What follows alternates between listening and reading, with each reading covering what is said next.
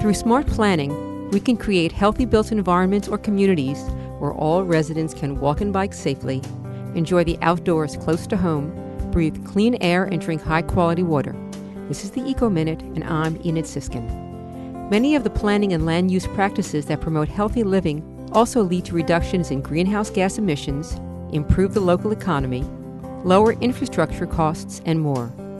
Rather than build subdivisions with endless cul de sacs, a single entrance, no sidewalks where you need to get in your car to buy a gallon of milk, instead, build using mixed use zoning, streets in a grid pattern, interconnected neighborhoods, and pedestrian and bike friendly roads.